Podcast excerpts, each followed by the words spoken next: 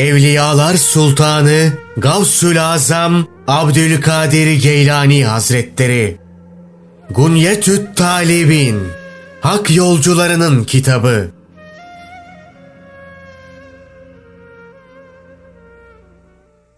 Altı.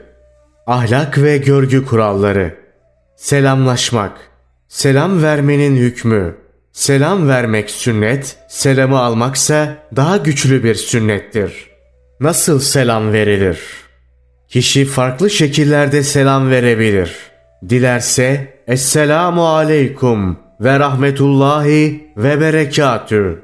Dilerse Selamun Aleyküm ve Rahmetullahi ve Berekatü der. Bunlara başka bir söz eklenmez. Bu konuda İmran bin Husayn şöyle bir hadis nakletmiştir. Birisi Hazreti Peygamber sallallahu aleyhi ve selleme gelerek Esselamu aleykum dedi. Hazreti Peygamber sallallahu aleyhi ve sellem adamın selamını aldıktan sonra adam oturdu. Bunun üzerine Hazreti Peygamber sallallahu aleyhi ve sellem on sevap aldın buyurdu. Başka biri gelerek Esselamu aleykum ve rahmetullah diye selam verdi. Hazreti Peygamber sallallahu aleyhi ve sellem onun selamını da aldı. O da oturdu. Hazreti Peygamber sallallahu aleyhi ve sellem 20 sevap aldın buyurdu. Bir diğeri gelerek Esselamu aleykum ve rahmetullahi ve berekatu diye selam verdi. Hazreti Peygamber sallallahu aleyhi ve sellem onun selamını da aldı. O da oturdu. Hazreti Peygamber sallallahu aleyhi ve sellem 30 sevap aldın buyurdu. Kim kime selam verir? Sünnet olan yürüyenin oturana, binmiş olanın yürüyene ve oturana selam vermesidir. Bir topluluktan bir kişinin selam vermesi diğerleri için yeterli olur.'' bir topluluktan birinin selamı alması da diğerleri için yeterli olur. Allah'a ortak koşana kesinlikle selam verilmez. Ama o selam verirse selamı sana da ve aleyk diyerek alınır. Müslümanın verdiği selama ise ve aleykumus selam diye alınır. Ve rahmetullahi ve berekatu ifadesi de eklenirse daha güzel olur.'' Bir Müslüman sadece selam derse selamı alınmaz ve böyle selam vermenin Müslümana yakışmadığı söylenir. Çünkü bu tam bir söz değildir. Kadınların birbirine selam vermesi güzel olur. Bir erkeğin genç bir kıza selam vermesi mekruhtur. Yaşlı kadına selam vermekte ise herhangi bir sakınca yoktur.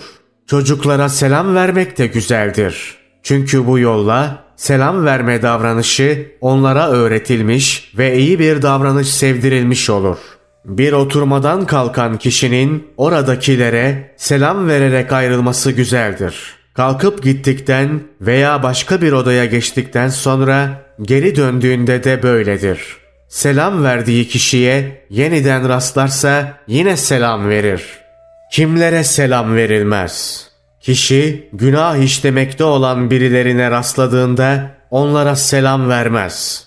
Örneğin satranç veya tavla oynayan, aşık atan, kumar oynayan ya da şarap içen topluluğa selam verilmez. Onlar ona selam verirse selamlarını alır. Fakat selamlarını almaması durumunda utanarak işledikleri günahı bırakacaklarını ümit ediyorsa selamlarını almaz.'' Bir Müslüman din kardeşiyle üç günden fazla küs durmaz. Ancak kardeşi bidat düşüncelere sahipse veya hatalı ve günah davranışlar sergiliyorsa o zaman küslüğü uzatmak güzel olur. Müslümanın küslük günahından kurtulması selam vermek yoluyladır. Tokalaşma ve kucaklaşma Müslümanların birbirleriyle tokalaşması güzeldir. Tokalaşmada elini ilk uzatan diğeri çekmediği sürece çekmez. Kucaklaşabilirler ve içlerinden biri bereket umarak ve dindarlığının bir gereği olarak diğerinin başını ve elini öpebilir. Büyükler için ayağa kalkmak Adil yönetici, anne baba, dindar ve takva sahibi insanlar ve değerli insanlar için ayağa kalkmak güzeldir. Bunun dayanağı şu hadistir. Allah Resulü sallallahu aleyhi ve sellem Kureyza kabilesi hakkında görüşünü almak için Sa'd bin Muaz'a birini gönderdi. Sa'd bin Muaz beyaz bir eşek üzerinde geldi. Bunun üzerine Allah Resulü sallallahu aleyhi ve sellem büyüğünüz için ayağa kalkın buyurdu. Allah ondan razı olsun. Hazreti Ayşe'nin de şöyle dediği nakledilmiştir. Allah Resulü sallallahu aleyhi ve sellem Allah ondan razı olsun. Hazreti Fatıma'nın yanına girdiği zaman Hazreti Fatıma onun için ayağa kalkar, elini öper ve onu kendi yerine oturturdu. O Hazreti Peygamber sallallahu aleyhi ve sellemin yanına girdiği zaman o da sallallahu aleyhi ve sellem onun için ayağa kalkar, elinden tutup öper ve onu kendi yerine oturturdu. Ayrıca Hazreti Peygamber'in sallallahu aleyhi ve sellem şöyle buyurduğu nakledilmiştir. Bir büyüğünüz yanınıza geldiğinde ona hürmet edin. Ayrıca bu davranış kalplere sevgi tohumu saçar. Bundan dolayı iyi insanlar için ayağa kalkılması güzeldir. Hediyeleşmek de böyledir. Aksırma Aksıranın ağzını kapaması, sesini kısması ve aksırdıktan sonra Elhamdülillahi Rabbil Alemin demesi görgü kurallarındandır. Çünkü bir haberde Hazreti Peygamber sallallahu aleyhi ve sellemin şöyle buyurduğu nakledilmiştir. Kul elhamdülillah deyince melek Rabbil Alemin der. Kul Rabbil Alemine kadar söylerse melek Rabbin sana rahmet etsin der. Kişi aksırırken sağına ve soluna dönmez. Elhamdülillah deyince duyanın yerhamükallah Allah sana merhamet etsin diye dua etmesi, onun da Allah sizi doğru yolda sebat ettirsin ve halinizi ıslah etsin. Yehdikumullahu ve yuslihu balekum demesi güzel olur. Duyan kişi Allah sizi bağışlasın dese bu da olur. Üçten fazla aksırdığında diğeri onun için dua etmeyi bırakır. Çünkü bu nezleden kaynaklanmıştır. Nitekim bir hadiste böyle gelmiştir. Seleme bin el-Ekva Hazreti Muhammed sallallahu aleyhi ve sellemin şöyle buyurduğunu nakletmiştir. Aksırana üç defaya kadar dua edilir. Bundan fazla aksırırsa o nezle demektir. Esneme Esnediği zaman ağzını eliyle veya kolunun ucuyla kapatır. Çünkü Hazreti Peygamber sallallahu aleyhi ve sellem şöyle buyurmuştur. Esnediğinizde ağzınızı kapayın. Çünkü esnediğinizde şeytan ağzınıza girer. Ebu Hureyre de Allah ondan razı olsun Hazreti Peygamber'in sallallahu aleyhi ve sellem şöyle buyurduğunu nakletmiştir. Allah aksırmayı sever, esnemeyi sevmez. Esneyesiniz geldiğinde elinizden geldiğince onu engellemeye çalışın. A, A diye ağzınızı açıp durmayın. Çünkü bu şeytandandır. Şeytan sizin bu durumunuza güler. Bir erkek artık hiçbir çekincesi kalmayan yaşlı bir kadın aksırınca onun için dua edebilir. Yani Allah sana merhamet etsin diyebilir.'' Utangaç olan genç kız için dua etmesi ise mekruhtur. Çocuk aksırdığında ise onun için sana bereket olsun veya Allah sana güzel bir karşılık versin ya da Allah iyiliğini versin ve benzeri bir şey söylenerek dua edilir. Fıtrattan olan şeyler. On şey vardır ki bunlar fıtrattandır.'' Yani Hazreti İbrahim'den aleyhisselam Hazreti Peygamber sallallahu aleyhi ve selleme değin süre gelen bir sünnettir. Bunlardan beşi baş, beşi bedenle ilgilidir. Başla ilgili olanlar abdest alırken ağza ve burna su vermek, misvak kullanmak, bıyığı kısaltmak ve sakal bırakmaktır. Bedenle ilgili olanlarsa bacak arası ve koltuk altı kıllarını almak, tırnakları kesmek, taharetlenmek, istinca ve sünnet olmaktır. Bıyık kesmek. Bıyık kesmek konusunda dayanak Allah ondan razı olsun Abdullah bin Ömer'den gelen şu rivayettir. Hazreti Peygamber sallallahu aleyhi ve sellem bıyığı iyice kesin, sakalı uzatın buyurmuştur. Allah ondan razı olsun Ebu Hureyre ise bu hadisi bıyıkları kesin, sakalları uzatın biçiminde rivayet etmiştir. Her ikisi de bir olup bıyığı makasla kıl köklerinden kesmek demektir.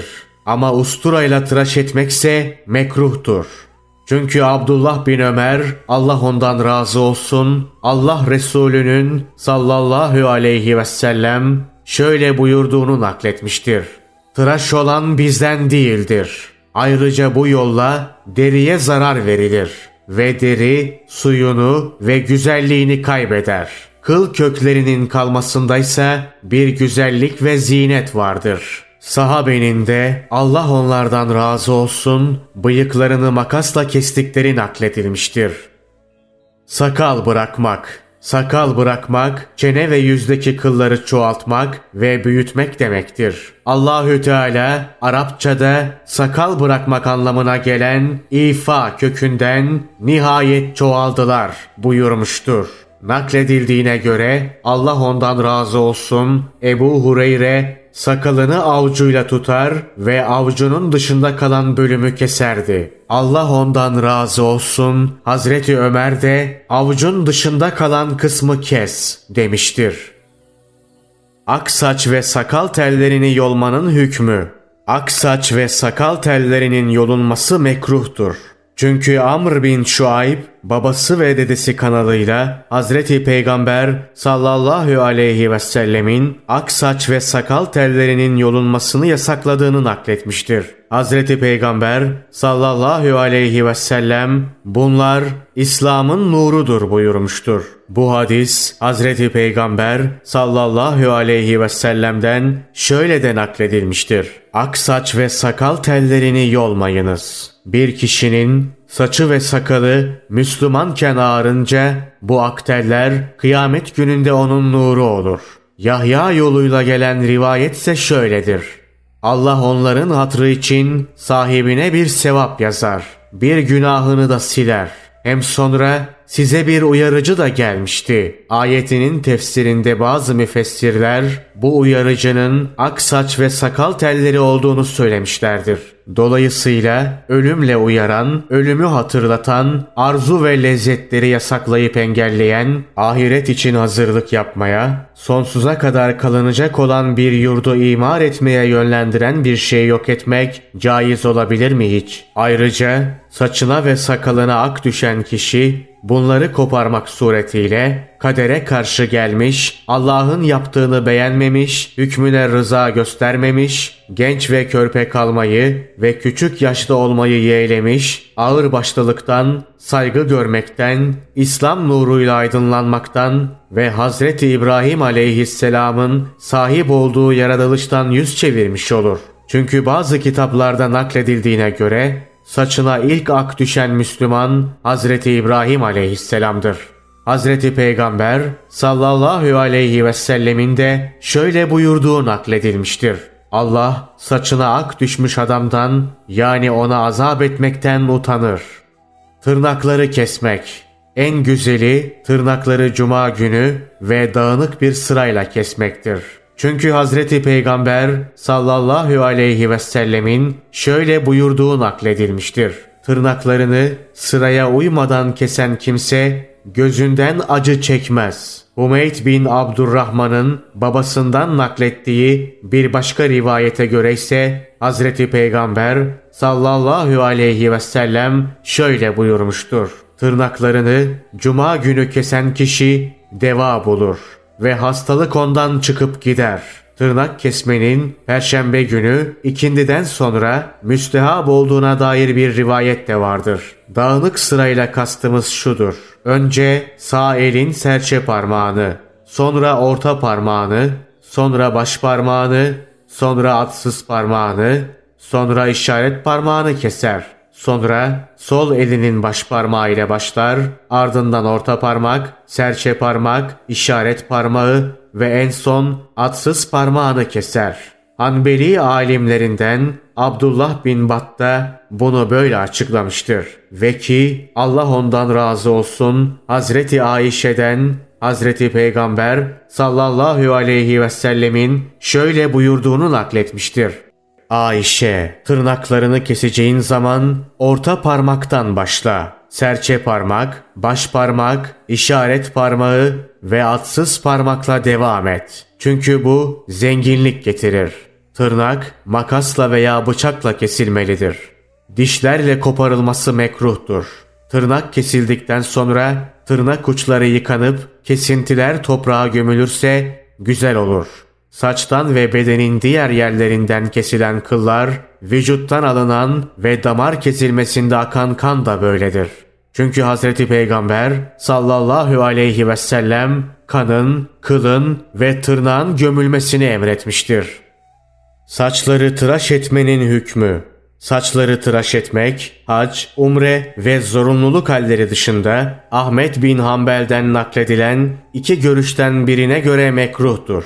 Kerahet görüşünün delilleri. Çünkü Ebu Musa el-Eşari ve Abdullah bin Ömer Hazreti Peygamber sallallahu aleyhi ve sellemin tıraş eden bizden değildir buyurduğunu nakletmiştir. Dare Kutni El-Efrad adlı eserinde Cabir bin Abdullah'tan Allah ondan razı olsun Hazreti Peygamber sallallahu aleyhi ve sellemin şöyle buyurduğunu nakletmiştir. Hac ve umre dışında saçlar kesilmez. Ayrıca Hazreti Peygamber sallallahu aleyhi ve sellem haricileri kınamış ve onların ayırt edici özelliklerinin saçlarını tıraş etmek olduğunu söylemiştir. Allah ondan razı olsun. Ömer de Sabi'ye şöyle demiştir.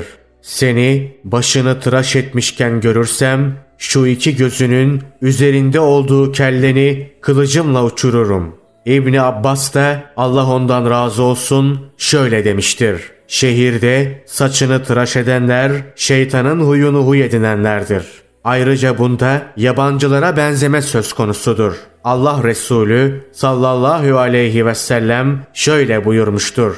Kim bir topluluğa benzerse o da onlardandır.'' Bütün bunlardan dolayı usturayla kesmek mekruh olduğu için bunun yerine makasla kısaltma konmuştur. Nitekim Ahmet bin Hanbel böyle yapardı. Şu halde kişi dilerse saçını makasla kökünden keser. Dilerse de saçlarının ucundan birazcık kısaltır. Cevaz görüşünün delilleri Ahmet bin Hanbel'den nakledilen diğer görüşe göre ise bu mekruh değildir. Çünkü Ebu Davud Abdullah bin Cafer'den şöyle nakletmiştir. Hazreti Peygamber sallallahu aleyhi ve sellem Cafer'in ailesini ziyaret etmek için onlara üç gün süre verdi. Sonra onların yanına vararak bugünden sonra kardeşim için ağlamayın buyurdu ve bana yeğenlerimi çağırın dedi. Biz kuş yavruları gibi onun huzuruna götürüldük. Hazreti Peygamber sallallahu aleyhi ve sellem berberi çağırtarak başlarımızı tıraş ettirdi. Yine nakledildiğine göre Hazreti Peygamber sallallahu aleyhi ve sellem ömrünün son demlerinde omuzlarına kadar dökülmüş olan saçlarını tıraş etmiştir. Allah ondan razı olsun. Ali'den gelen bir rivayete göre ise Allah Resulü'nün sallallahu aleyhi ve sellem saçları kulak memelerine varıyordu. Ayrıca insanlar her dönemde saçlarını tıraş ede gelmişler ve kimse kimseye karşı çıkmamıştır. Diğer yandan saçları uzatmak çok meşakkatli bir iştir. Dolayısıyla zorunluluk gerekçesiyle kedi artığı ve börtü böceğin artığı olan suyun içilmesine izin verildiği gibi saçların kesilmesine de izin verilmiştir. Saça ilişkin diğer hükümler. Saçın kısmen kesilmesi. Saçın bir tarafının tıraş edilip diğer tarafının öylece bırakılması mekruhtur. Çünkü Hazreti Peygamber sallallahu aleyhi ve sellem bunu yasaklamıştır. Ensenin tıraş edilmesi. Enseyi tıraş etmek kan aldırmak dışında mekruhtur. Çünkü Hazreti Peygamber sallallahu aleyhi ve sellem kan aldırmak dışında ensenin tıraş edilmesini yasaklamıştır. Zira bu mecusilerin yapa geldiği bir iştir. Ebu Abdullah Ahmet kan aldırdığında ensesini tıraş ettirirdi. Ayrıca kan aldırırken ensenin tıraş edilmesi bir zorunluluktur. Saçı uzatmak. Saçı uzatmak ve taramaksa öteden beri yapıla gelen bir sünnettir. Hazreti Peygamber sallallahu aleyhi ve sellemin saçlarını taradığı ve sahabesine de böyle yapmalarını emrettiği nakledilmiştir. Onu aşkın sahabinin Allah onlardan razı olsun böyle yaptıkları nakledilmiş olup Ebu Ubeyde, Ammar bin Yasir ve Abdullah bin Mesud Allah onlardan razı olsun bunlardan birkaçıdır.'' Kulağın yanındaki saç telleriyle alnın iki yanı arasındaki saçları salmak, tahsif, Alevilerin yaptığı bir şey olup mekruhtur. Bunu kadınların yapmasıysa mekruh değildir. Çünkü Hanbeli fakihlerinden Ebu Bekir el-Hallal Allah ondan razı olsun Hazreti Ali'nin bunu hoş bulmadığını nakletmiştir. Velid bin Müslim de şöyle demiştir. Ben sahabenin dönemine yetiştim. Onlar böyle bir şey yapmazlardı. Yüzdeki tüyleri almanın hükmü. Yüzdeki tüyleri cımbızla almak hem erkekler hem de kadınlar için mekruhtur. Çünkü Allah Resulü yüzündeki tüyleri cımbızla alanlara lanet etmiştir. Bunu Ebu Ubeyd söylemiştir. Kadınların alın kenarlarında ve yüzlerinde biten tüyleri cam veya ustura ile alması mekruhtur. Bu konudaki yasağa yukarıda değinilmiştir.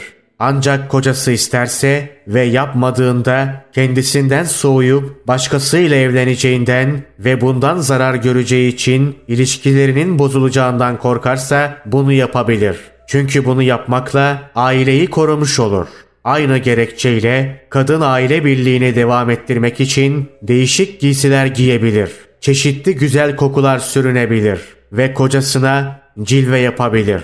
Buna göre Hazreti Peygamber sallallahu aleyhi ve sellemin yüzlerindeki tüyleri yolan kadınlara lanet ettiği yolundaki rivayet tüylerini alırken başka erkekleri cezbetme ve onları kendileriyle zinaya teşvik etme amacı taşıyan kadınlara yorulur.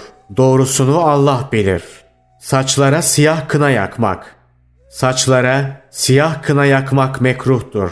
Çünkü Hasan-ı Basri Allah ondan razı olsun Hazreti Peygamber sallallahu aleyhi ve sellemin ak saçlarını siyaha boyayanlar hakkında şöyle buyurduğu nakledilmiştir. Allah kıyamet gününde onların yüzlerini karartacak. Allah ondan razı olsun. İbni Abbas'ın rivayetine göre ise Hazreti Peygamber sallallahu aleyhi ve sellem şöyle buyurmuştur. Onlar cennetin kokusunu bile duyamayacaklar. Hazreti Peygamber sallallahu aleyhi ve sellem'den siyah kına yakın çünkü bu eşinizi size isteklendirir. Düşmanınız içinde bir tuzaktır. Buyruğu gibi siyah kına yakmaya izin veren hadisler de rivayet edilmiştir. Ancak biz bunları savaş durumuna yoruyoruz. Ve burada eşlerden bahsedilmesinin temel amaç olmadığını düşünüyoruz. Siyah kına yakmanın mekruh olduğu hususunu ortaya koymuş olduk. Şimdi de müstehab olan hükmü belirtelim. Saçına kına ve ketem karışımı yakmak müstehaptır.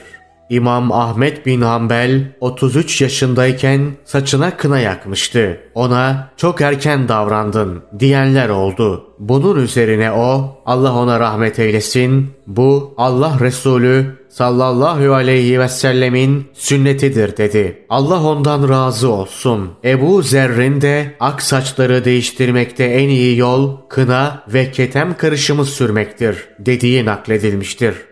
Allah Resulü sallallahu aleyhi ve sellemin saçlarına kına yaktığı konusundaki nakiller farklıdır. Allah ondan razı olsun. Hazreti Enes'in şöyle dediği nakledilmiştir. Hazreti Peygamber sallallahu aleyhi ve sellemin ağıran çok az saç deli vardı. Fakat Allah onlardan razı olsun Hazreti Ebu Bekir ve Hazreti Ömer, Hazreti Peygamber sallallahu aleyhi ve sellemin vefatı sonrasında saçlarına kına ve ketem karışımı sürmüşlerdir. Allah ondan razı olsun. Ümmü Seleme ise şöyle demiştir. İnsanlara Allah Resulü'nün saçlarını kına ve ketem sürülüyken gösterdim. Bu nakil Hazreti Peygamber sallallahu aleyhi ve sellemin saçlarına böyle bir kına yaktığını gösterir. Vers ve safran kınası yakmaksa Ahmet bin Hanbel'in sözünden anlaşıldığına göre caizdir. Çünkü Ebu Malik el-Eşcai babasının şöyle dediğini nakletmiştir. Bizim Allah Resulü'nün saçları için kullandığımız kına vers ve safrandı. Sakal da saç gibidir. Çünkü Hazreti Peygamber sallallahu aleyhi ve sellemin ağaran saç ve sakal kıllarını değiştirin. Ama bunu yaparken Yahudilere benzemeyin. Sözünün içeriği geneldir. Allah ondan razı olsun. Ebu Zerrin, ağaran tellerin değiştirilmesinde en iyi yol kına ve ketem karışımını sürmektir. Sözü de saç kıllarıyla sakal kıllarını kapsamaktadır. Yine Hazreti Ebu Bekir, Allah ondan razı olsun, Mekke'nin fethedildiği gün babası Ebu Kuhafe'yi Hazreti Peygamber sallallahu aleyhi ve selleme getirmişti. Hazreti Peygamber sallallahu aleyhi ve sellem Hazreti Ebu Bekir'e ihtiyarı evde oturtsaydın hiç kuşkusuz biz Ebu Bekir'e verdiğimiz değerden dolayı onun evine gelirdik buyurdu. Bunun üzerine babası Müslüman oldu. Saçı ve sakalı bembeyaz bir çiçek gibi ağarmıştı. Bunun üzerine Hazreti Peygamber sallallahu aleyhi ve sellem onun saçını ve sakalını değiştirin ama siyaha boyamayın buyurdu. Bu sakalın da saç gibi olduğu ve siyaha boyanmaması gerektiği konusunda açık bir delildir. Sürme çekmek Sürmeyi tek sayılarla çekmek müstehaptır. Çünkü Allah ondan razı olsun Enes bin Malik Hazreti Peygamber sallallahu aleyhi ve sellemin sürmeyi tek sayılarla çektiğini nakletmiştir. Bunun nasıl olacağı konusunda alimler görüş ayrılığına düşmüşlerdir. Enes bin Malik Allah ondan razı olsun hadisinde Hazreti Peygamber sallallahu aleyhi ve sellemin üç defa sağ gözüne, iki defa sol gözüne sürme çektiği nakledilmiştir. İbni Abbas, Allah ondan razı olsun, hadisinde ise her iki gözüne de üçer defa sürme çektiği nakledilmiştir. Yağ sürünme Yağı gün aşırı sürünmelidir. Yani bir gün sürülmeli, öbür gün terk etmelidir. Çünkü Ebu Hureyre, Allah ondan razı olsun, Hazreti Peygamber sallallahu aleyhi ve sellemin her gün yağ sürünmeyi yasakladığını, gün aşırı olanına ise izin verdiğini nakletmiştir. Yağlar içinde sürünülmesi en güzel olan menekşe yağıdır. Çünkü Ebu Hureyre Allah ondan razı olsun Hazreti Peygamber sallallahu aleyhi ve sellemin şöyle buyurduğunu nakletmiştir. Menekşe yağının diğer yağlara üstünlüğü benim diğer insanlara üstünlüğüm gibidir. Kişinin yanında taşıması güzel olan yedi şey. Kişinin Allah korkusu ve ona tevekkülden sonra ister evinde olsun ister yolculukta yedi şeyi yanından eksik etmemesi güzel olur temizlik ve zinet eşyaları, sürmedanlık, tarak, diş fırçası, makas, baş kısmı yuvarlak ve karıştan daha büyük olan bir sopa. Araplar ve Sufiler bunu yanlarında taşırlar ve bit ve benzeri gibi sıkıntı veren şeyleri öldürürler, kaşınan yerlerini kaşırlar ve bazı haşereleri öldürürler. Böylece her şeye elleriyle dokunmuş olmazlar.'' Yağ şişesi. Hazreti Ayşe Allah ondan razı olsun Hazreti Peygamber sallallahu aleyhi ve sellemin gerek evinde ve gerek yolculukta bunları yanından hiç eksik etmediğini nakletmiştir. Mekruh olan bazı davranışlar Islık çalmak, alkış tutmak ve namazda parmaklarını çıtlatmak mekruhtur. Sema ederken kendinden geçmiş numarası yaparak giysilerini yırtmak mekruhtur. Gerçekten vecde gelip kendinden geçen için ise hüküm böyle değildir. Yürürken bir şey yemek mekruhtur. Yanında başkaları varken ayaklarını uzatmak ve oturma konumundan çıkacak şekilde bir şeye dayanmak mekruhtur. Çünkü bu bir zorbalık ve yanında oturan diğer kişileri küçük görmektir. Ancak bir özrü varsa bunu yapabilir. Yerde sürünecek kadar uzun giysiler giyinmek mekruhtur. Sakız çiğnemek mekruhtur. Çünkü bu bir hafifliktir. Haykırırcasına gülmek, kahkahalar atmak ve sesini gereksiz yere yükseltmek mekruhtur. normal hızda yürümelidir. Yolda yürüyenlere çarpacak ve kendini yoracak şekilde yürümemelidir. Kendini beğenmesine yol açacak şekilde kasıla kasıla da yürümemelidir. Ah vah ederek ağlamak mekruhtur. Fakat Allah korkusundan dolayı veya geçmişteki tembelliği yüzünden birçok fırsatı kaçırdığına pişmanlık duyduğu veya hedeflediği noktaya varamadığı için üzüntüsünden dolayı böyle ağlayabilir. Üzerindeki pisliği insanların yanında temizlemek mekruhtur. Banyo, tuvalet ve benzeri gibi pis yerlerde konuşmak mekruhtur. Buralarda selam vermemeli ve verilen selamı almamalıdır. Başkalarının yanında başını ve avret olmamakla birlikte örtülmesi adet olan yerlerini açması mekruhtur. Avret yerini açmaksa haramdır. Babasına veya Allah dışında herhangi bir şeye yemin etmesi mekruhtur. Kişi mutlaka yemin edecekse Allah adına yemin etmeli ya da susmalıdır. Hazreti Peygamber sallallahu aleyhi ve sellemin böyle buyurduğu nakledilmiştir. Birinin evine girerken izin istemek. Kişi birinin evine girmek isteyince selamun aleyküm girebilir miyim diyerek izin istemelidir. Çünkü nakledildiğine göre Amir oğullarından biri Allah Resulü sallallahu aleyhi ve sellem evdeyken onun huzuruna girmek için izin isteyerek gireyim mi demişti. Bunun üzerine Hazreti Peygamber sallallahu aleyhi ve sellem hizmetçisine şu adamın yanına git de nasıl izin isteneceğini gösteriver buyurdu. Hizmetçi adamın yanına vararak selamun aleyküm girebilir miyim diyiver dedi. Bunun üzerine adam selamun aleyküm girebilir miyim dedi. Hazreti Peygamber sallallahu aleyhi ve sellem izin verdi ve böylece adam içeri girdi. Kapıyı sırtına döner ama uzakta durmaz. Çünkü uzakta durmak ev sahibinin cevabını duymaya engel olur. Üç defa böyle yapar. Ev sahibinden bir cevap alırsa ona göre davranır. Cevap alamazsa dönüp gider. Ancak araları uzak olduğu veya ev sahibinin bir işle uğraştığı için sesini duyamamış olabileceğini düşünüyorsa kapıyı üçten fazla çalabilir. Bu konuda delilimiz Ebu Said el-Hudri'nin Allah ona rahmet eylesin Hazreti Peygamber sallallahu aleyhi ve sellem'den naklettiği şu hadistir. O sallallahu aleyhi ve sellem şöyle buyurmuştur. En fazla üç kere izin istersin. İzin verilirse içeri girersin. Verilmezse çekip gidersin.'' Bu konuda yabancılarla anne ve benzeri mahrem yakınlar arasında fark yoktur.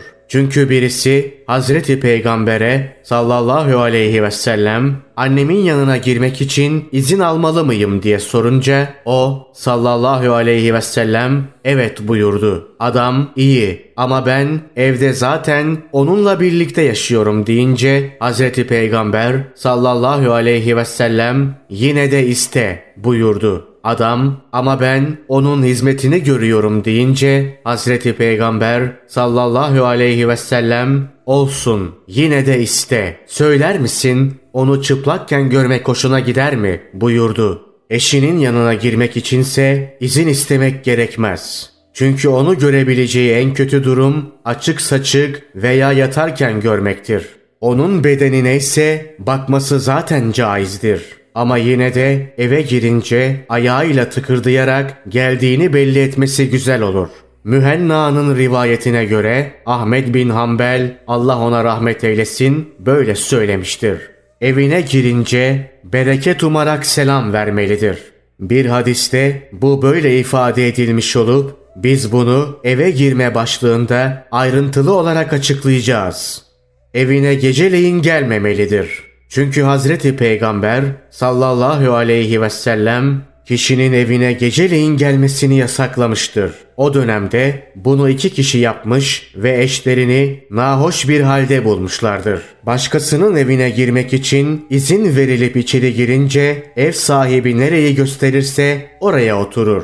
Ev sahibi İslam ülkesi vatandaşı olan bir gayrimüslim olsa bile bu böyledir. İçeri girince ev halkını sofra başında bulursa izin almadan hemen sofraya oturmaz. Ancak yemek sahibi böyle şeyleri hoşgörüyle karşılayan biri ise bunda bir sakınca yoktur.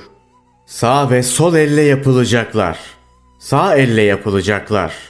Tutacağı şeyleri sağ eliyle tutmak, sağ eliyle yiyip içmek, sağ eliyle tokalaşmak, abdest alırken, ayakkabı giyerken, elbise giyerken sağdan başlamak güzel bir davranıştır. Yine cami ve şehitlik gibi mübarek yerlere ve evlere sağ ayakla girilmelidir. Sol elle yapılacaklar. Sol ise tiksinilen işleri yapmak, sümkürmek ve taharetlenmek gibi kir gidermek, burun temizlemek ve bütün kirli şeyleri yıkamak için kullanılır. Ancak sol elini kullanmakta zorlanan veya sol eli kötürüm veya kesik olduğu için kullanma imkanı bulamayan kişiler bunları sağ elleriyle yapabilirler. Tek ayakkabıyla yürünmez. Ancak ayakkabılardan birinin tasması veya bağcığı kopmuşsa ya da ökçesi düşmüşse tamir edilinceye kadar kısa süreliğine yürünebilir. Birine mührünü veya mektubunu verirken onu sağ eliyle uzatmalıdır. Kendinden daha değerli biriyle yan yana yürürken namazda imamıymış gibi onun sağında yürümelidir.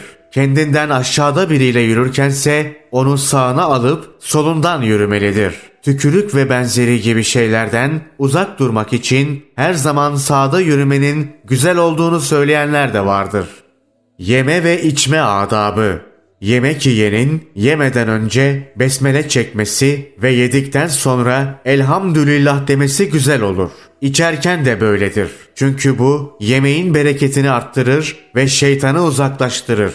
Zira sahabe Hazreti Peygamber sallallahu aleyhi ve selleme Ey Allah'ın elçisi biz yiyoruz, yiyoruz, yine de doymuyoruz demişlerdi. Bunun üzerine Allah Resulü sallallahu aleyhi ve sellem ayrı ayrı yiyor olmayasınız buyurdu. Onlar evet ayrı ayrı yiyoruz dediler.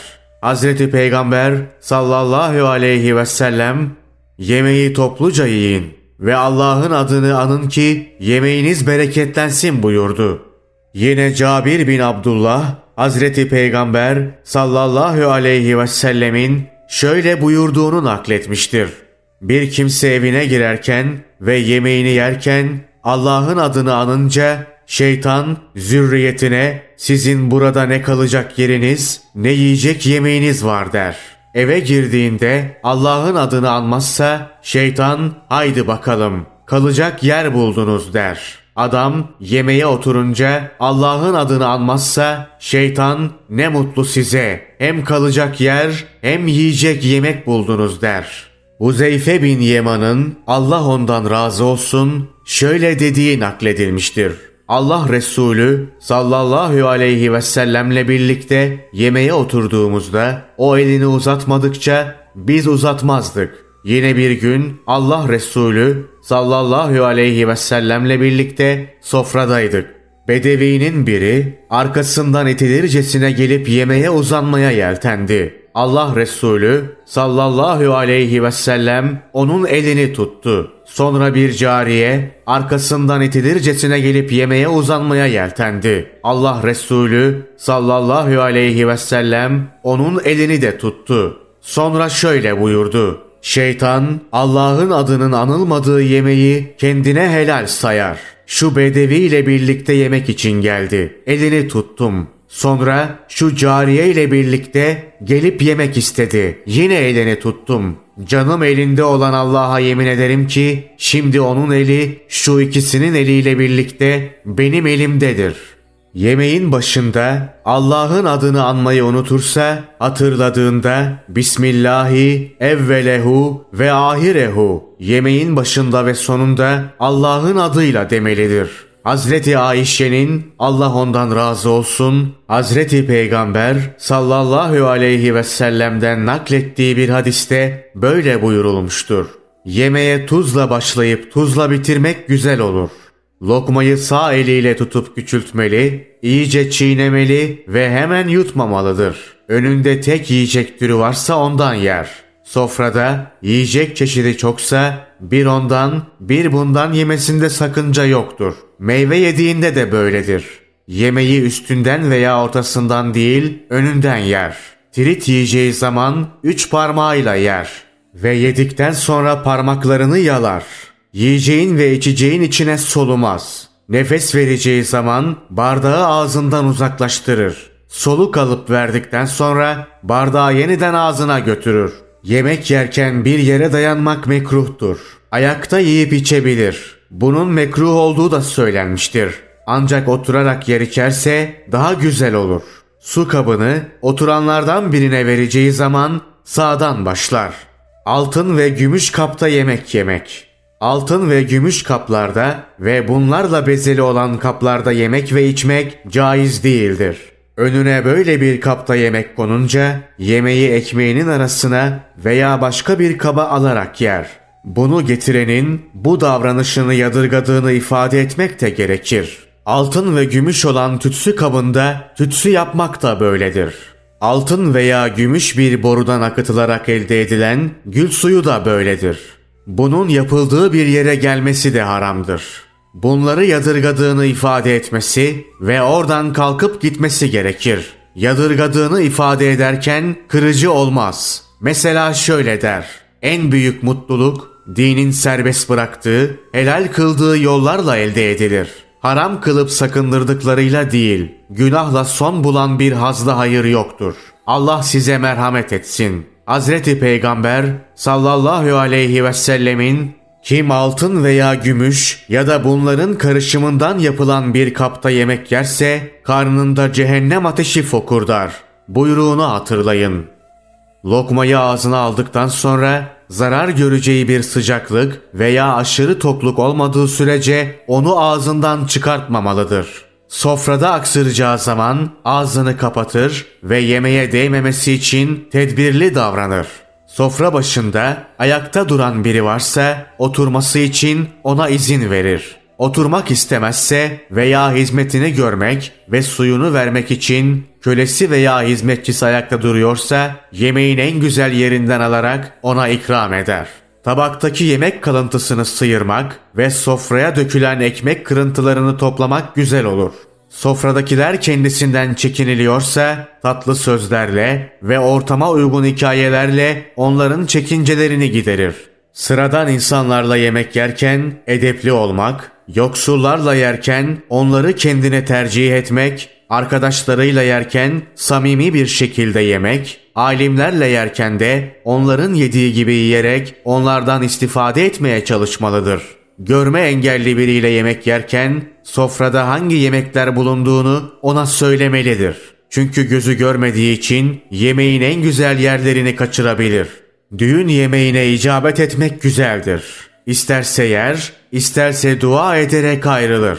Çünkü Cabir bin Abdullah, Allah ondan razı olsun, Hazreti Peygamber sallallahu aleyhi ve sellemin şöyle buyurduğunu nakletmiştir. Davet edilen, yiyecek de, yemeyecek de olsa davete icabet etsin. Yine Abdullah bin Ömer, Allah ondan razı olsun, Hazreti Peygamber sallallahu aleyhi ve sellemin şöyle buyurduğunu nakletmiştir. Çağrıldığı davete icabet etmeyen Allah'a ve Resulüne karşı gelmiş olur. Davet edilmediği ziyafete gidense hırsız olarak girmiş, yağmacı olarak çıkmış olur. Eğlenceli davetler Buraya kadar söylediklerimiz davette dinin tasvip etmediği bir şey bulunmadığı zaman böyledir. Davetin sazlı sözlü olması durumunda ise orada çok fazla kalmamalıdır. Çünkü bunların hepsi haram kılınmıştır. Ama düğünlerde tef çalınabilir. Ne eşliğinde şiir dinlemek ve raks etmekse mekruhtur.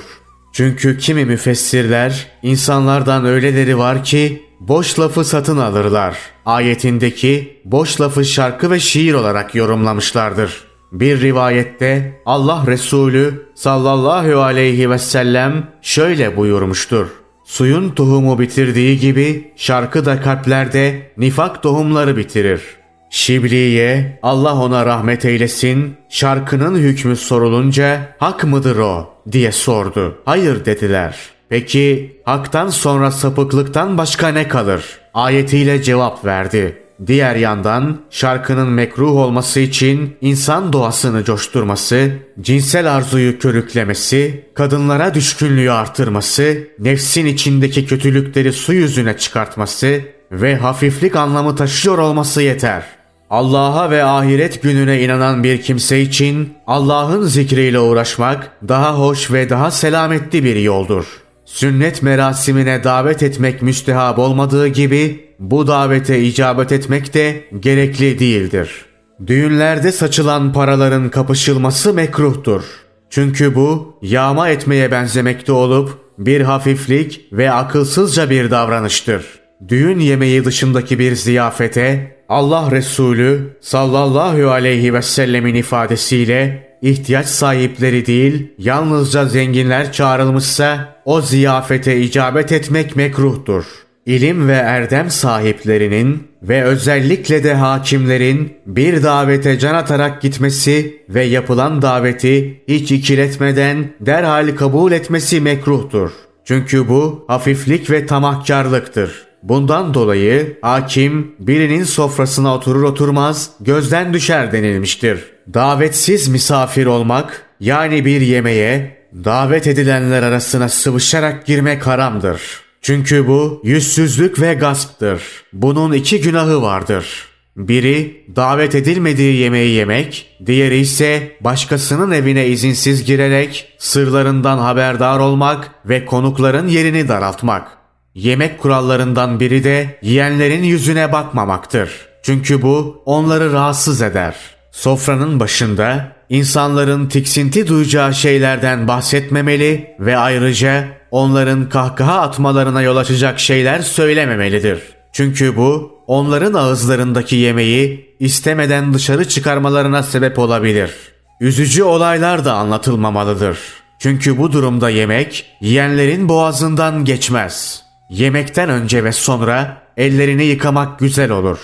Mide şişkinliğine yol açacak derecede aşırı yemek mekruhtur. Hz. Peygamber sallallahu aleyhi ve sellemin şöyle buyurduğu nakledilmiştir.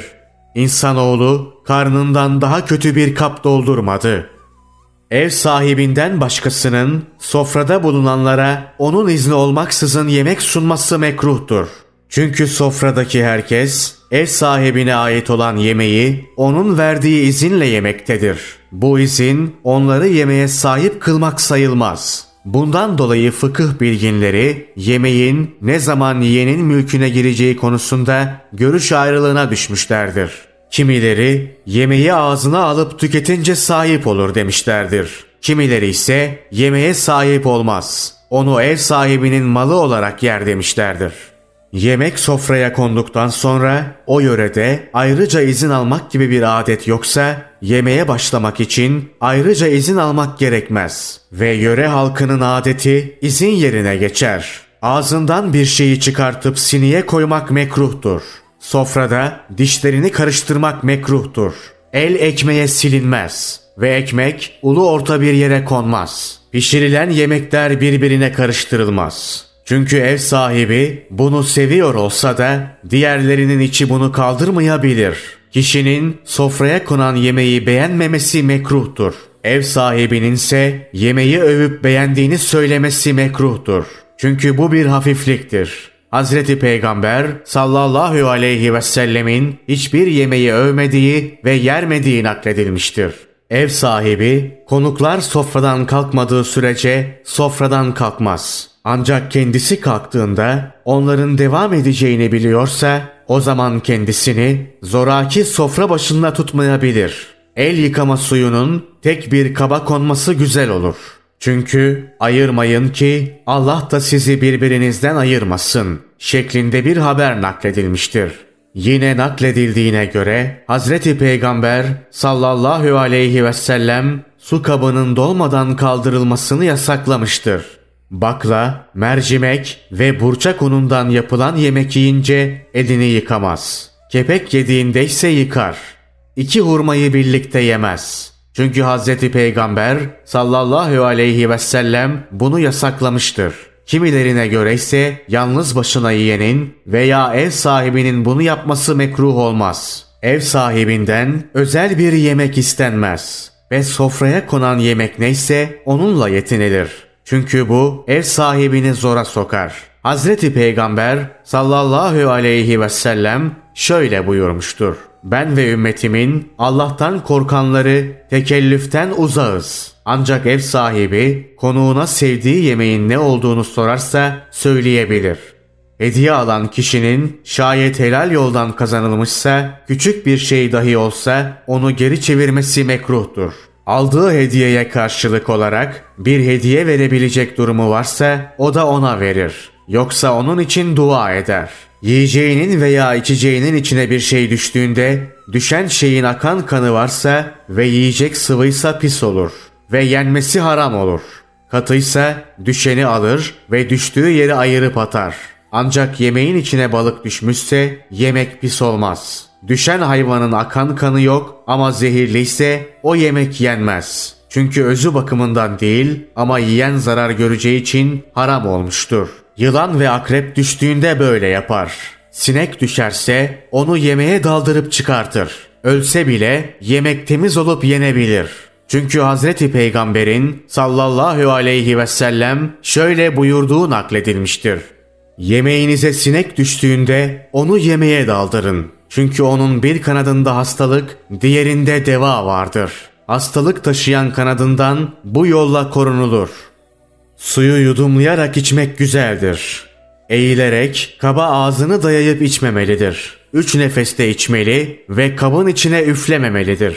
İçmeden önce besmele çekmeli ve içtikten sonra elhamdülillah demelidir.'' Buraya kadar sayılanları özetlersek yemek yemek hakkında 12 kural olduğunu söyleyebiliriz. Bunlardan dördü farz, dördü sünnet, dördü de edeptir.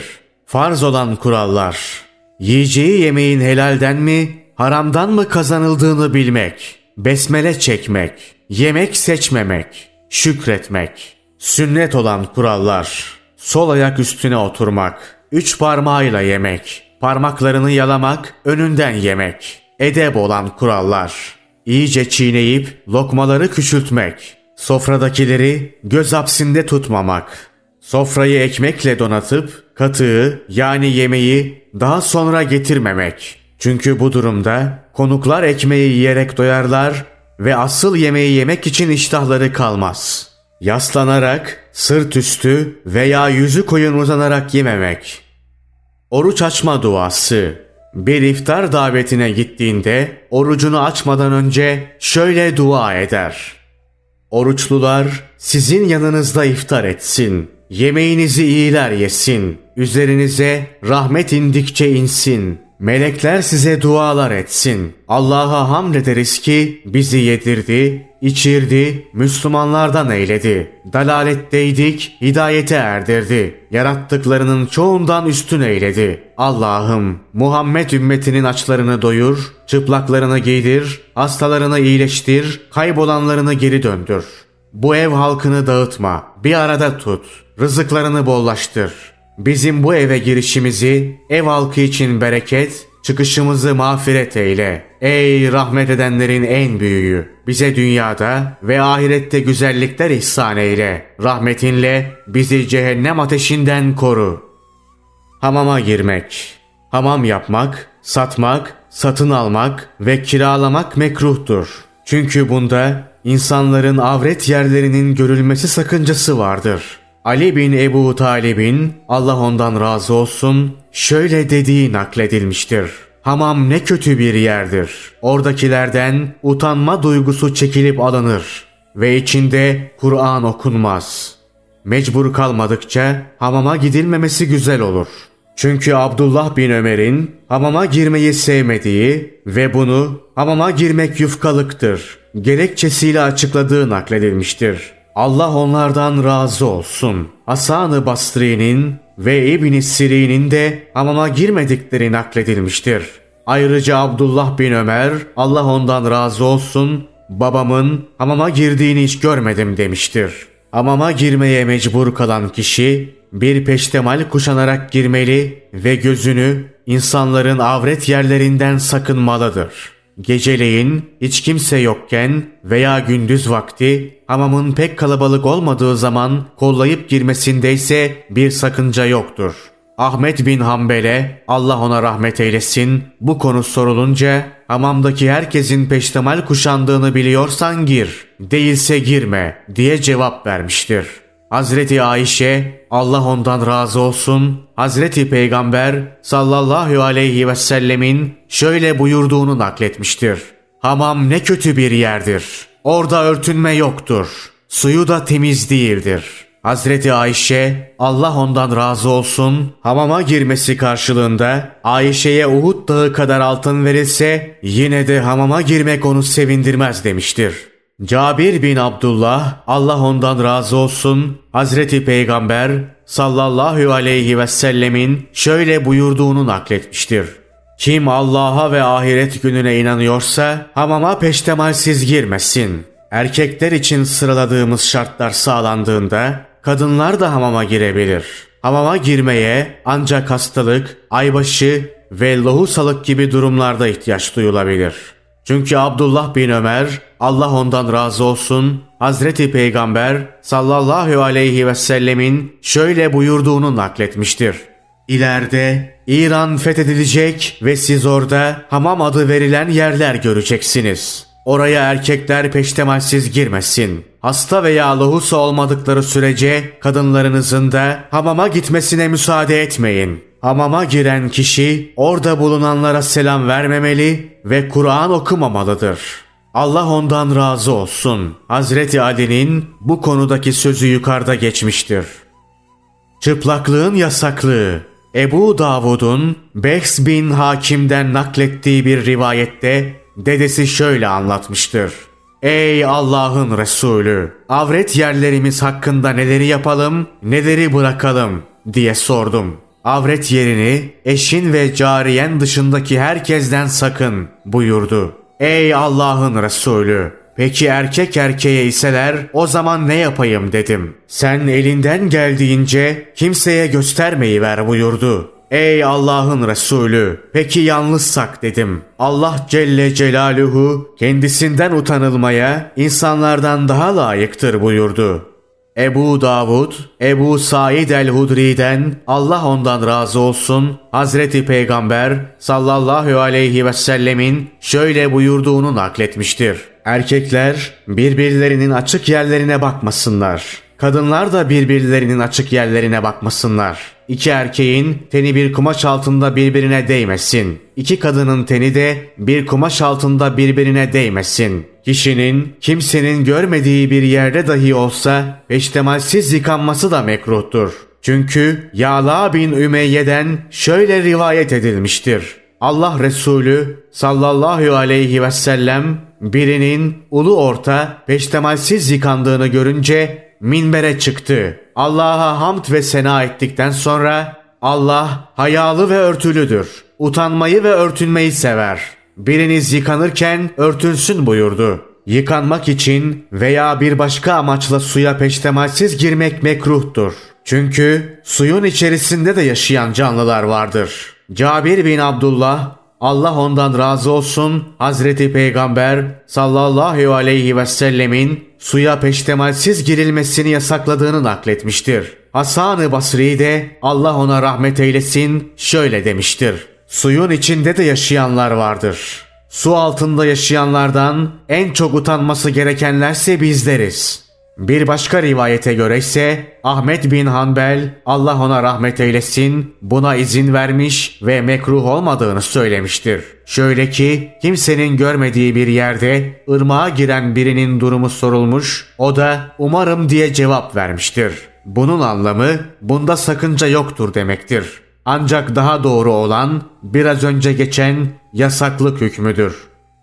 Yüzük takınmak Ebu Davud Enes bin Malik'ten şöyle rivayet etmiştir. Allah Resulü sallallahu aleyhi ve sellem İran'ın yöneticilerinden birine bir mektup göndermek istedi. Ona onlar mühürsüz mektubu okumaya tenezzül etmezler denildi. Bunun üzerine gümüşten bir yüzük edinerek üzerine Muhammedun Resulullah mührünü yazdırdı. Yine Enes bin Malik'in şöyle dediği nakledilmiştir.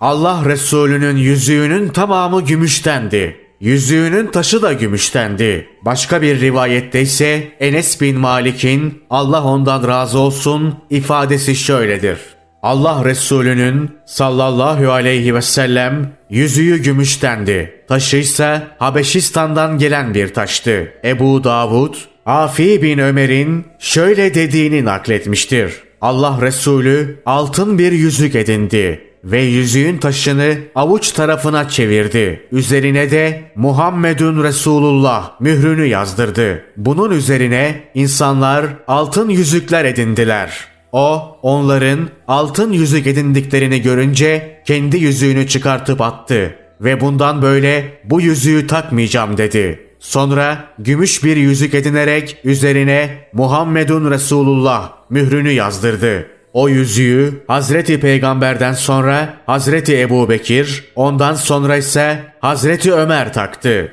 Sonra Hazreti Osman onu Eris kuyusuna düşürünceye kadar takmaya devam etti.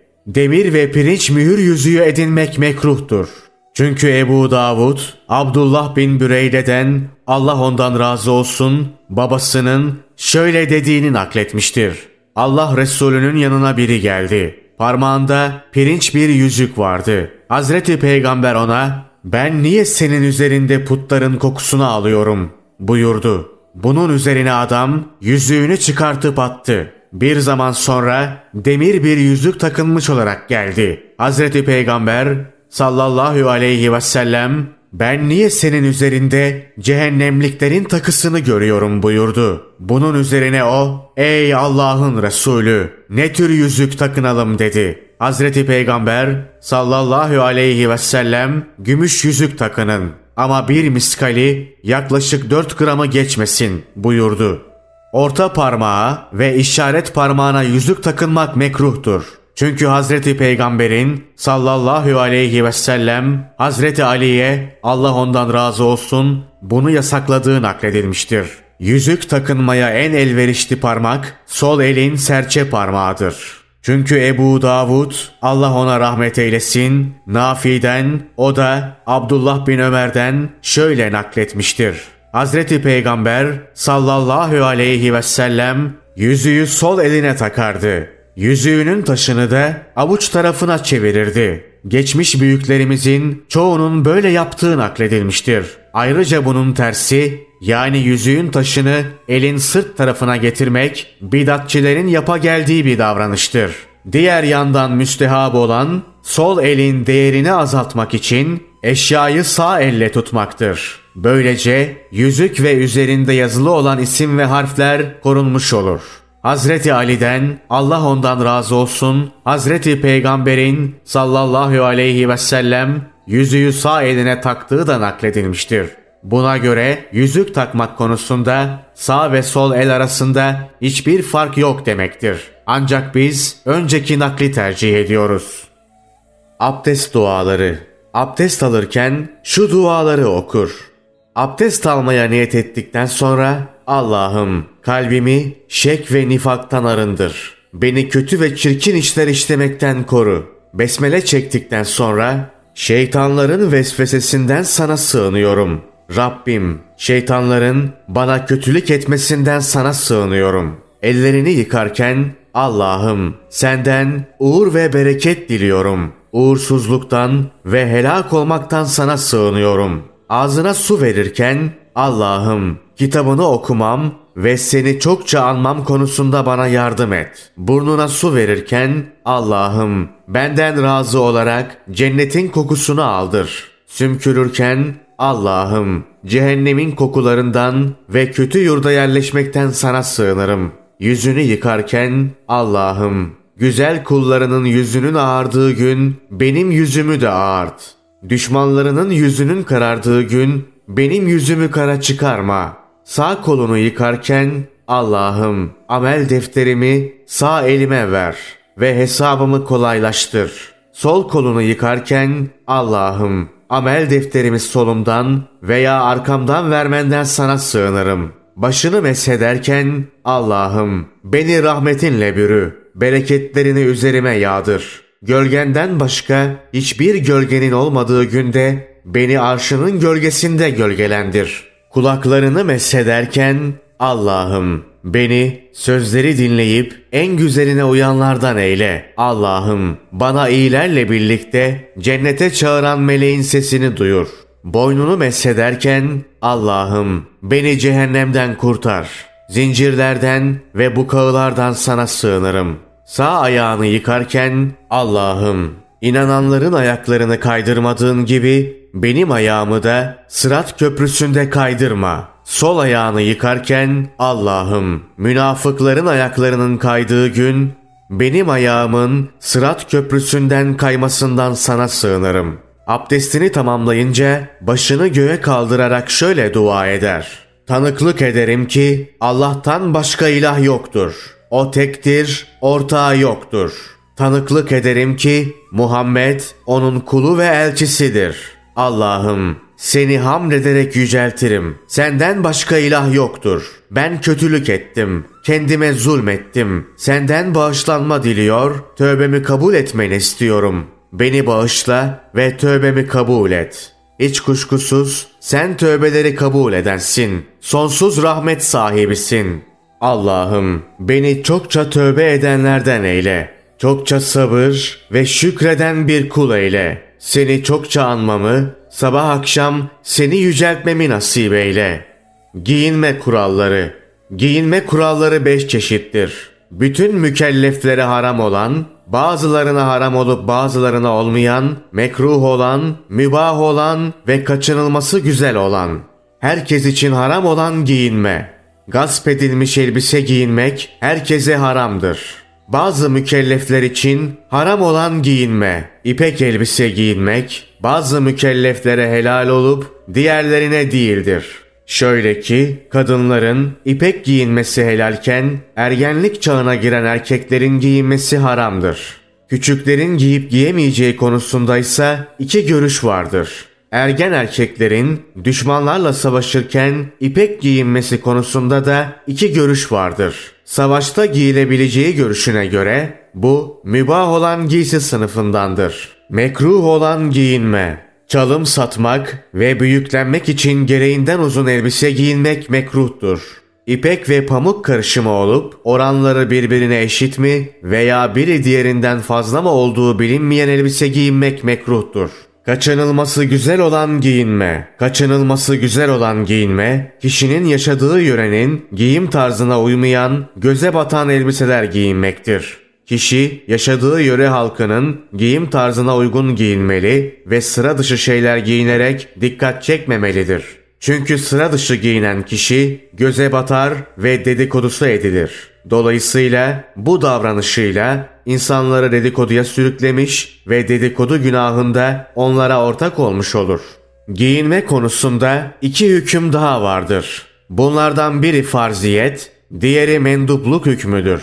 Farz olan giyinme. Farz olan giyinme iki türlü olup bunlardan biri Allah hakkıyla, diğeri yalnızca insan hakkıyla ilgilidir. Allah hakkıyla ilgili olan giyinme, avretini insanların gözünden saklamaktır. Nitekim buna çıplaklığın yasaklığı konusunda değinmiştik. İnsan hakkıyla ilgili olan giyinme ise soğuktan, sıcaktan ve zarar veren diğer şeylerden korunacak şekilde giyinmektir. Bu da farz olup terk edilemez. Çünkü bunu terk eden kişi kendini öldürmeye yeltenmiş olur. Bu ise haramdır. Mendub olan giyinme Mendub olan giyinmenin de iki türü olup biri Allah hakkı, diğeri insan hakkıyla ilgilidir. Allah hakkıyla ilgili olan insanların topluca bulunduğu yerlerde omzu örtecek bir giysi rida giyinmektir. Dolayısıyla cuma namazlarında ve bayramlarda üzerinden güzel elbiseleri eksik etmemelidir. İnsan hakkıyla ilgili olansa insan içine çıkacağı zamanlarda zinet olarak mübah elbiseler giyinmektir. Böylece kişi yanındakileri utandırmamış, kendi kişiliğini de zedelememiş olur. Giyinme ile ilgili diğer hükümler. Çenesinin altından geçirmeden başına tülbent sarmak mekruhtur. Çenesi altından geçirerek tülbent sarmaksa müstehaptır. Arapların giyim kuşamına aykırı olan ve yabancıların giyim tarzına benzeyen bütün giyim kuşam türleri mekruhtur. Eteği gereğinden uzun olan elbise giyinmek mekruhtur. Çünkü Hz. Peygamber sallallahu aleyhi ve sellemin şöyle buyurduğu nakledilmiştir. Müslümanın peştemalı diz ortasına kadardır. Diz ortasıyla topuklar arasında olduğunda da bir sakınca yoktur. Topuklardan aşağıya sarkansa cehennemdedir. Her kim böbürlenerek peştemalını yerlerde sürürse Allah rahmetini ondan esirger.'' Allah ona rahmet eylesin. Ebu Davud bu hadisi Allah ona rahmet eylesin. Ebu Said el-Hudri kanalıyla Hazreti Peygamber sallallahu aleyhi ve sellem'den nakletmiştir. Namazda kolsuz elbise giyinmek yani ellerini dışarı çıkarmasını engelleyen bir çarşafa dolanarak namaz kılmak mekruhtur. Ridanın ortasını başının üzerine koyup geri kalanını sırtına salıvermek mekruhtur. Çünkü bu giyim tarzı Yahudilere aittir. Dizlerini dikerek ve iki elini birbirine kavuşturarak oturmak mekruhtur. Çünkü bu avret yerinin açılmasına yol açar. Ancak alt giysisi olan kişinin böyle oturmasında sakınca yoktur. Namazda ağzını yaşmakla kapamak ve burnunu örtmek mekruhtur. Erkeklerin kadınlar gibi, kadınların da erkekler gibi giyinmesi mekruhtur. Çünkü Hazreti Peygamber sallallahu aleyhi ve sellem böyle yapanlara lanet etmiş ve onları tehdit etmiştir. Namazda köpek oturuşu gibi oturmak mekruhtur. Köpek oturuşu ayak sırtlarını yere uzatıp ökçesi üzerinde oturmak veya dizlerini dikip kalçasının üstüne oturmaktır. Hazreti Peygamber sallallahu aleyhi ve sellem bu oturuş köpeklerin oturuşu gibidir buyurarak bunu yasaklamıştır. Teni gösteren şeffaf giysiler giyinmek mekruhtur. Avret yerini belli eden elbise giyinen kişi avret yerini açıp göstermiş gibi günah kazanır. Çünkü onu kasten giyinmiştir. Ayrıca onunla kıldığı namaz da geçerli olmaz. Hazreti Peygamber sallallahu aleyhi ve sellem şalvar giysinin yarısıdır. Buyurarak şalvar giyinmeyi övmüştür. Bu erkekler açısından güçlü bir sünnettir. Şalvarın paçalarını bol tutmak mekruh, daraltmak güzeldir. Çünkü bu yolla avret yeri daha iyi örtülmüş olur. Giysilerin en güzeli avret yerini en iyi örtendir. Giysi renklerinin en güzeli beyazdır. Çünkü Hazreti Peygamber sallallahu aleyhi ve sellem giysilerinizin en güzeli beyaz olandır buyurmuştur. Uyku adabı Uyumaya niyetlenen kişinin önce su kaplarının ağzını kapaması, kandili, yanan ışıkları söndürmesi, kapısını kapatması ve kokulu bir şey yemişse karınca düşmesin diye ağzını yıkaması güzel olur. Besmele çeker ve Ebu Davud'un Sa'd bin Ubeyde'den naklettiği şu hadisteki duayı okur. Sa'd bin Ubeyde bu hadisi Bera bin Azib'den Allah ondan razı olsun şöyle nakletmiştir. Allah Resulü sallallahu aleyhi ve sellem bana şöyle dedi. Yatağa gireceğin zaman namaz abdesti gibi abdest al. Sonra sağ yanına yat ve şu duayı oku. Allah'ım yüzümü sana yönelttim. İşimi sana bıraktım. Sırtımı sana dayadım. Senden korkar, senden beklerim. Senden kaçıp kurtulacak hiçbir yer yoktur. Yine sana kaçarım. İndirdiğin kitabına, gönderdiğin peygamberine inandım. Bu duayı okur da o gece ölecek olursan İslam fıtratı üzere ölürsün. Uyumadan önce söylediğin en son sözler bunlar olsun.'' Bera bin Azib diyor ki, ben duanın sözlerini ezberlemek için peşi sıra tekrar ediyordum. Gönderdiğin Resulüne dedim. Bunun üzerine Allah Resulü hemen düzelterek, hayır ve gönderdiğin Nebine demelisin buyurdu. Hadiste belirtildiği gibi, ölünün kabre konulması gibi sağ yanı üzerine ve kıbleye yönelerek yatar. Göklerin ve yerin yüceliklerine dalarak sırt üstü uzanırsa bunun da bir sakıncası yoktur. Yüzü koyun yatmaksa mekruhtur. Rüyada kendine sıkıntı veren bir şey görürse onun kötülüğünden Allah'a sığınıp soluna üç kez tükürür ve Allah'ım bana gördüğüm rüyanın iyiliğini ver. Kötülüğünden beni koru der. Ardından cünüp değilse ayetel kürsiyi, ihlas, felak ve Nas surelerini okur.